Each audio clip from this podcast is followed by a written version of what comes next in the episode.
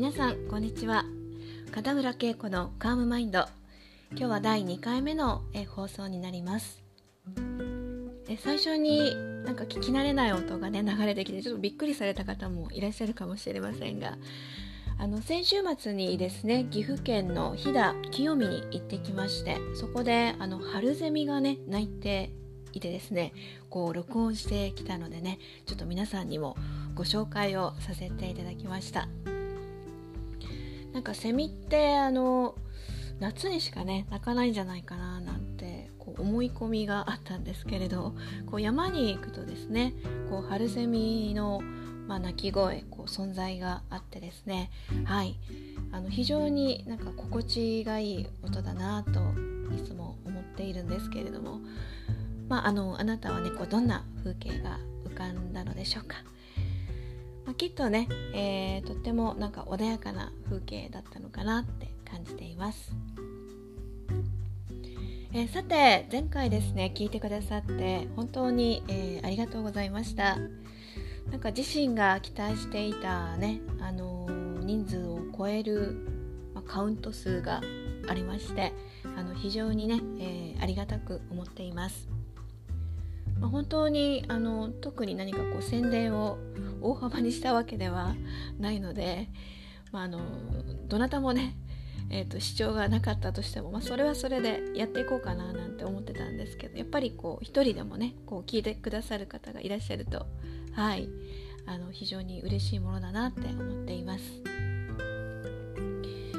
えー、では前回はですね感情のケアというテーマいかがでしたでしょうかね？えー、自身の感じた感情をありのまま受け止めていこうということだったんですけれどもまああのー、ねちょっと心地よくない感情であったとしてもまああの自分自身からこう生み出してきた生まれてきた、まあ、創造物でも、まあ、創造物っていうかエネルギーでもありますからねやっぱり一回はこう受け止めてあげるっていうことはねえー、大切なのかなって思っています。えー、6月からですねなんかこうなんだか気が変わったなっていう感じがしてるんですけどこれはあの私だけでしょうかね、まあ、一応あの6月21日の夏至に向けてね結構あのエネルギーがこうどんどんこう入り込んでくるなんてねそんなあのスピリチュアル界隈では言葉でもあったりするんですけれどもはい皆さんはどうでしょう？えー、緊急事態宣言解除からですねどんな風にお過ごしでしたでしょうかね。まあ、あの人生は浮き沈みがありますけれどもあの全てにはこう波があってで私はいかにこの人生の波をねうまくこう波乗りしていくのかなんかサーファーのような感じのイメージなんですけれどもあの非常に大事にしています。でその波乗りをねもう一人の自分がこう俯瞰しているそんな真の自分といかにこうねつながっていけるのかが、まあ、本来の自分をね構築していく、まあ、大切な概念かなというふうにも考えています。でそのためにですね自分の状態を整えていくことそして自分とこうつながっていることこのポッドキャストを通してですね考え方であったりかやり方をお伝えして、えー、これからもねあの皆さんの何かお役に立ててたらあの嬉しいなと思っています。まあ、そのことでねあの穏やかな心で過ごしていく日々がこうちょっとでも増えていくとはいいいかななんて思っています。では今日第2回目のテーマはですね、えー、プロアクティブな心え全ては考え方だとねまあ、あるあの岐阜県にある、まあえー、企業のですねこう尊敬する会長さんがよくおっしゃっていたんですけれども本当に自身も本当にそうだなとあのいつも思っています、えー、ちなみにね、えー、6月に入って久しぶりにこう市外にこう住んでいる、えー、妹にこう会ったんですね。でまああのちょっと出来事を少し話したいなと思うんですけどまあ、やや彼女ねあの怒っていましてなんか理由を聞いたところね、えー、パート先がですねこう4時間、まあ、平日4時間の勤務だったんですけれどもまあ、ちょっとこのコロナのね、まあ、影響もあって、えー、3.5時間にこうなったと、まあ、その0.5時間減らされたことがねやっぱりこうそれそうですよね。あるものが減るっていうのは嬉しいことではないのではい。まあそこに対してねやや少しこう、まあ、怒るっていうか怒りの感情がねまあありました。そしてさらにですねこんな風に言われたんですね。あの9割仕事がなくなったお姉ちゃんの方があのステイホーム楽しそうに過ごして見えたと、えー、もうのんきなのってこう言われたんですね。はい。なんかのんきっていいですね どちらかというと実は私あのそういうあの性格であんまりビジネスの中ではねこうあまりこう表してはいかないんですけれどもはい、まあ、どちらかというと結構のんきだと思います。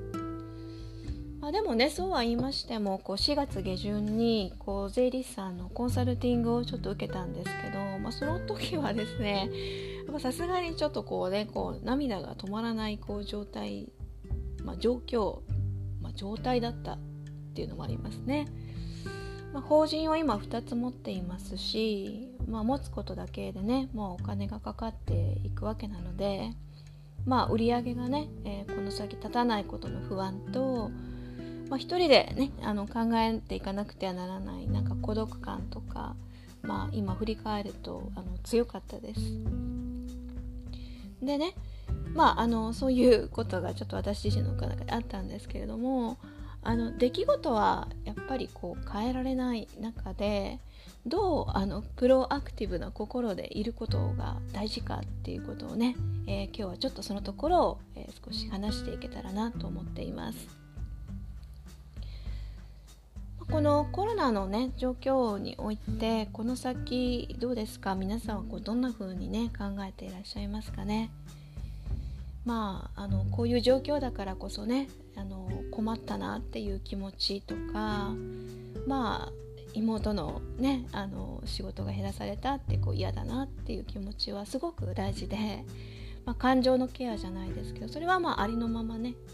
やっぱりこう受け止めてほしいかなと思っています。でもねこんな時だからこそですけどやっぱりこうどう捉えてどう行動するのかっていうのは非常にあの大事でで私はやっぱりこうどうねチャンスに変えられるのかっていうことを、まあ、常に、まあ、コロナの状況においては、まあ、今もですけどね、えー、考えています、まあ、そんなねプロアクティブな心で、まあ、対処していく、まあ、そういう態度で進んでいく。まあ、どうやって今を活用していくのかっていうところに、まあ、意識考え方を向けるとですねあの気持ちも体も、えー、変わってくるなって思っています。あともう一つですねこう腹を決めたっていうのがありますね。あのちなみにこの全く仕事がない中でですねどれだけ持ちこたえることができるのかっていうのはねこう1年はなんとかいけるのかなって、まあ、ある意味いろいろ計算をしました。でも心のまあそこでね、まあ、全てなくなったとしてもですよ まあなんとかなるかなというね、えー、そういうちょっとこうそこに落ちた時に、まあ、腑に落ちた時にねなんかこう不安感がほぼなくなり、まあ、ある意味妹の言うこうのんきにですねあの毎日の日常を楽しく、まあ、過ごしていたのかなって思っています。まあ、こんな時こそですね、まあ、人生やっぱり上がったり下がったりしますので、